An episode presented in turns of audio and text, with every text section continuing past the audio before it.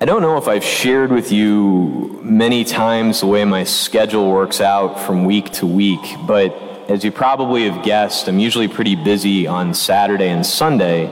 So my weekend Sabbath downtime is Tuesday. And two days ago, I did what I normally do and I went down to my parents' house in Charlotte.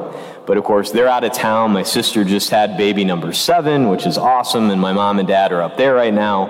So I was at the house, but I did not have the normal peace and quiet at the house when they're not gone because I had a house guest.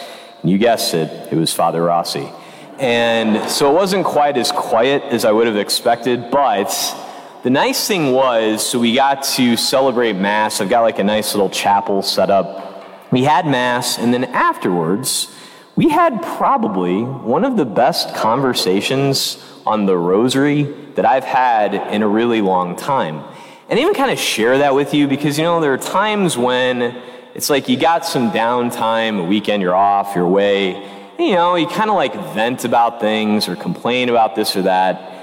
And it was just so good to be talking about the rosary. And literally, like, we talked about it for like 25 minutes. He just got this new book, and it's from a group near Charlotte called Holy Heroes. I saw their booth at the Eucharistic Congress, and it's like a book, it's like the rosary according to St. John Paul II. And he's sharing all this stuff with me. And it was just so good and really incredible. And then we prayed the rosary, and it took us a little bit longer than normal because of the different meditations. And it was one of those things where it's like we finish up, and it was just so empowering, so good.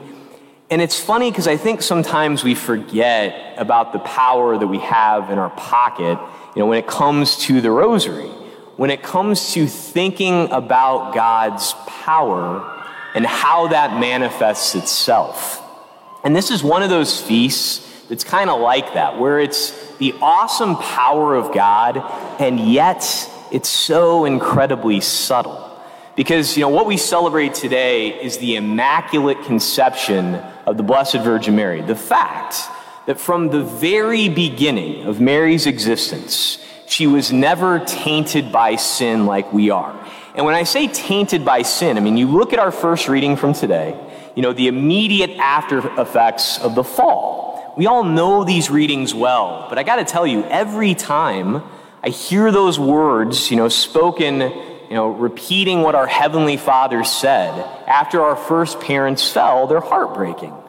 Where are you? Right? To have that separation from God, that they who were in the garden and walked with Him in the cool of the evening, right?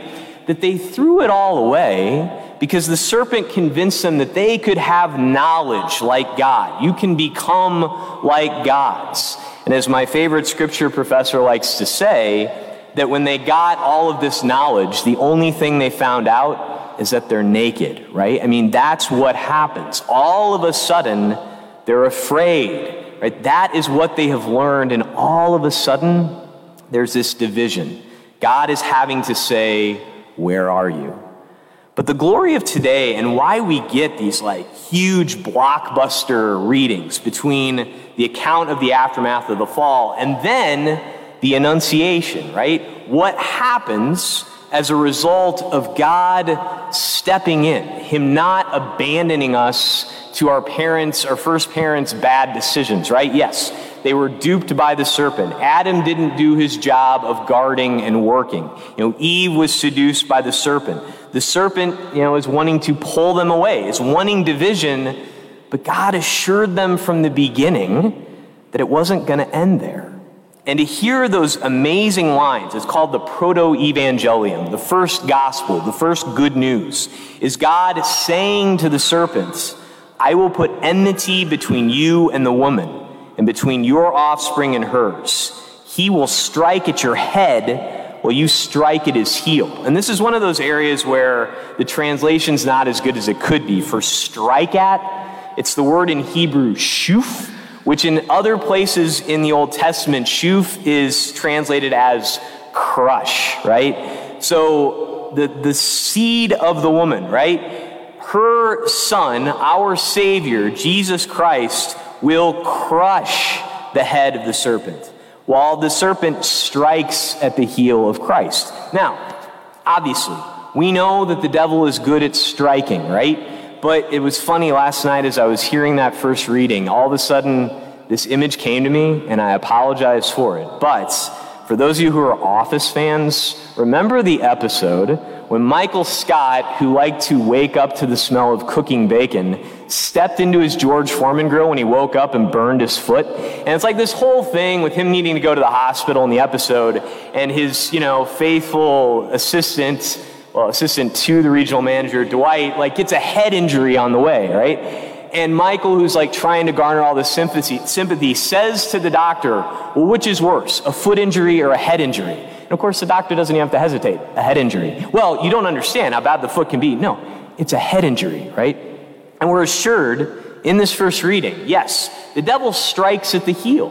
And we continue to feel his striking, but a foot injury is nothing compared to a head injury. And when you look at the way that God comes in to crush the head of the serpent, I mean, he acts subtly. As I said, it's the Immaculate Conception. What is happening in Mary being preserved from original sin, the whole wide world is not seeing it but it's like the first streaks of dawn. We don't have the full sunrise yet. That's coming later on. But we're not abandoned to darkness. And you see this, like the, the greater aspects of the light, the fulfillment of what's happening with Mary being so united to God, being full of grace. We hear about the angel Gabriel. An angel means messenger, and the name Gabriel means the power of God. And what's going on when the power of God delivers the message of God? Hail, full of grace, the Lord is with you. That she is going to conceive in her womb and bear the Son, the Son that will crush the head of the serpent. And once again, this is another moment in the history of salvation that's so utterly crucial, and nobody sees it going on except for Mary herself, right? And I bring that up in relation to just meditating on the rosary. Because there's so often in our lives when we can just feel like, ah, I keep getting attacked. You know, the serpent, he's so strong, he's going to overwhelm me. Remember this he can only attack the heel, right? Don't give him the power to overwhelm you because he doesn't have it.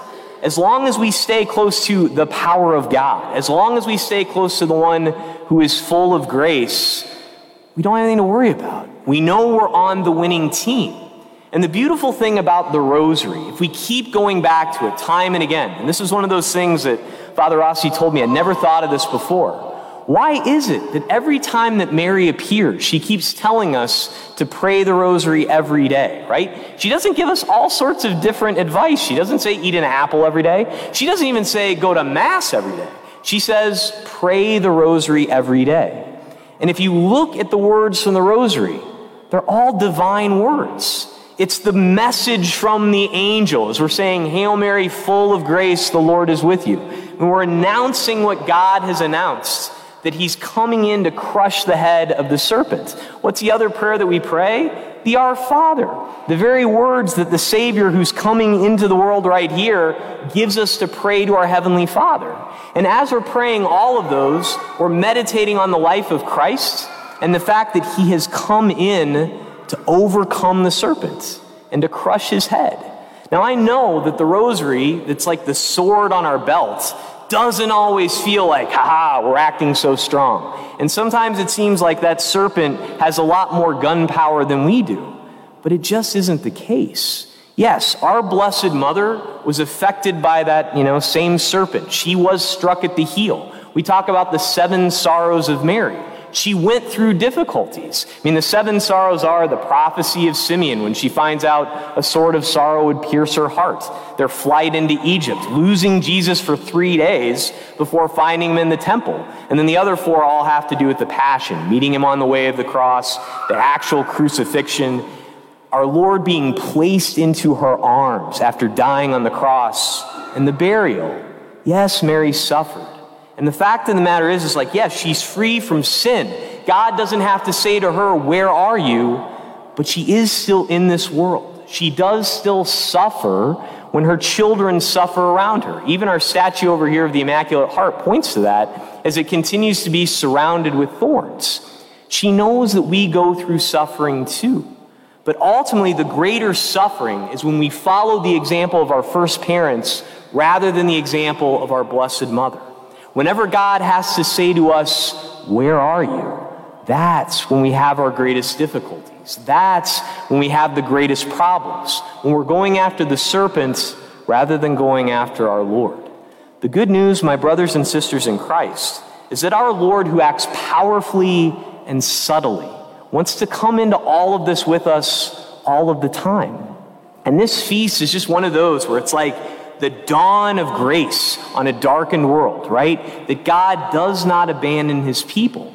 And so as we move through day to day, and of course we're at like the darkest time of the year, right? It's even been cloudy the last couple days. Although it was sunny at the beginning of the Mass. Hopefully that will kind of kick back up again. But as we move through our lives, don't be overwhelmed by the serpents. Don't be overwhelmed by his cunning and his deceptions and all of that. Keep returning to Our Lady. Keep returning to our Lord. And recognizing that fact that yes, his power is so subtle, and yet it's the power that ultimately can crush the head of the serpent, that's so much more powerful than a foot injury. It's so powerful that it will lead us on to the glories of heaven. Let's ask our Blessed Mother for the help to hold on now to that great life chain to heaven that is the rosary, to reflect on those words from heaven, and to remember that God does not abandon his people. Praise be Jesus Christ, now